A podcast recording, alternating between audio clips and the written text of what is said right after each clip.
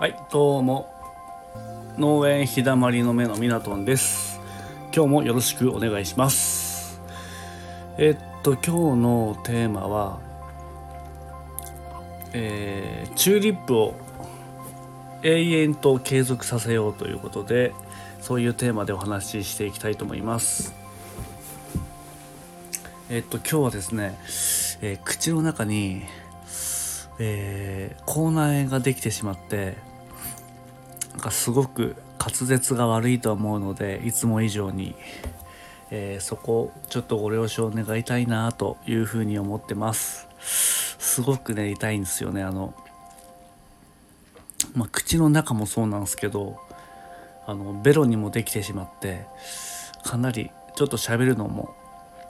辛いぐらい痛いんですけどえー、ちょっとその辺ご了承願いたいなと思います。それに加えて今日あのチューリップのお花を摘んでる時に腰をやってしまって、えー、さっき、えー、知り合いの整骨院に行ってきました、え今相当体がボロボロな状態です。で春作業忙しいのにこれからいきなりボロボロになってしまって、えー、明日からちょっとずつ、え、仕事を始めてってまた波に乗っていきたいと思います。で今日は、えっと、チューリップを永遠に使っていこうということで、えー、自分は今あの僕もねあのチューリップ農家としてやってるんですけどこの放送を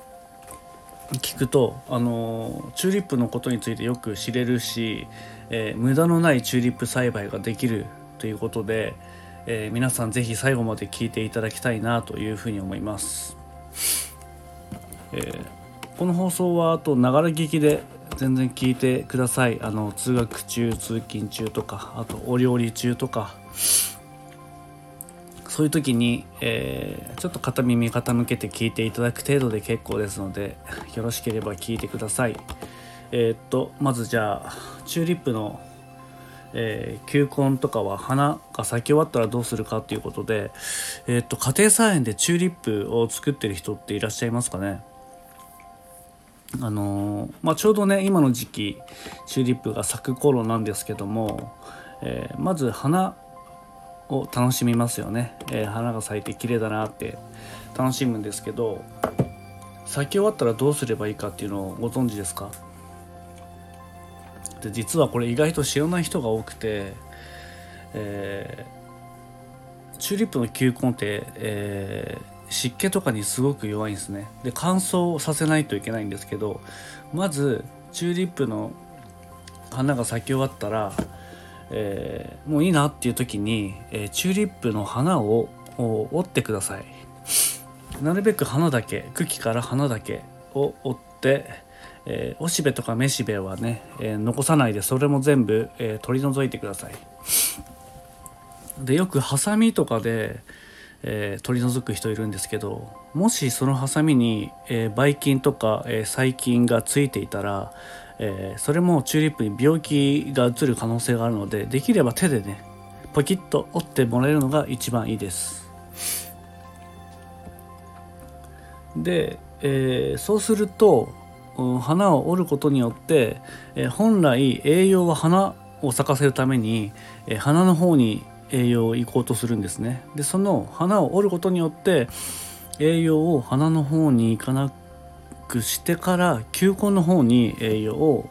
え持っていくという形になります。そうすると球根の方に栄養がいって、え翌年花を咲かされるために、えその球根を成長させることができます。ってでこの球根の花を摘むのはなるべく早い方がいいですね。えー、しばらくさして、えー、花が散るぐらいまで使っちゃうとその分の栄養が花にいっちゃってるんでもったいないので、えー、少し一定期間楽しんだら、え早めにポキッと折っていただくのが一番いいです。まあ、これはあの次の年にもねいい球根として扱うために、また植えられるので、えー、永久的に、えー、球根を使いたい場合はなるべく早めに、えー、球根のためを思って花を摘むことをお勧めしています。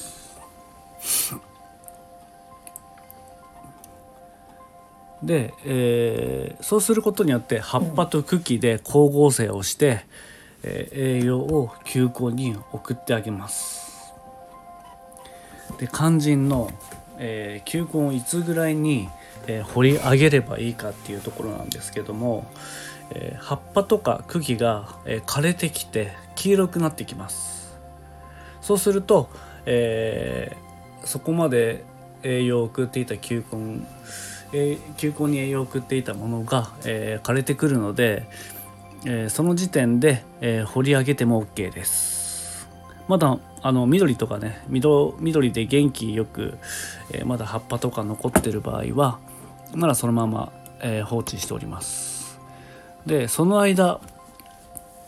その枯れるまでの管理っていうのはえー、一番いいのは上からあの根元ですね。球根の根あのチューリップの根元とかに、えー、軽く肥料とかパラパラっと巻いてあげてで土が乾いていたら水をあげたりとかすると、えー、より球根の方に栄養がいくようになります。で、えその後球根が枯れてきたら掘り上げます、え掘り上げた球根はえー、ずっとそのままにしなくて、え、球根から茎が出てますよね。で茎球根から出てる茎を、え、そこはもうハサミじゃないとなかなか切れないので手でポキっていうわけにはいかないので、えちょっと難しいのでハサミで切ってあげます。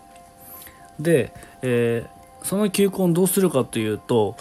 あの野菜収穫ネットみたいな結構ホームセンターとかに売ってると思うんですけども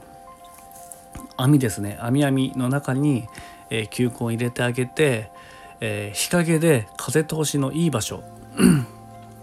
そこで、えー、何かにぶら下げてね、え保管しておくのが一番ベストです。で日光の当たる場所とか風通しの悪い場所だと、え湿気が溜まったりとかあと日が当たり当たると、えピンク色に球根がなっちゃったりするんで、ね、日陰で風通しのいいところにえー、ネットに入れて保管しておくのがベストです。そうすると球根も乾燥させて乾燥してくるので、えー、万全な状態で、えー、次植えられる状態になるというところです。はい。これが、えー、チューリップを半永久的に楽しむコツということで、えお伝えさせていただきました。えーと、ちょうど今ねあのうちで作ってるチューリップのえー、もう球根も、えー、今ちょうど花をね摘んでる時期なので、えー、インスタグラムとか、えー、ツイッター自分のやつ見ていただけると、えー、そのチューリップの様子とかね見ることもできるのでなかなかあの新潟県五泉市ってチューリップが有名な地域で、えー、畑いっぱいにチューリップが広がってる、えー、写真とか動画も見れますので、えー、その辺も、えー、私のインスタグラムとかツイッターを見ていただければ、えー、ちょっと面白い写真とか動画見れるかなというふうに思っております。はい今日はこの辺で終わりたいと思います。最後まで聞いていただいてありがとうございました。あのためになったなと思ったらフォローとかいいねしていただけたら嬉しいです。えー、ちょっとね最後まで口内炎でかなり、えー、滑舌が悪かったりえー、喋り方が変だったりしたんですけども、えー、最後まで聞いてもらってありがとうございました。はい。では今日はこの辺で終わります。さようなら。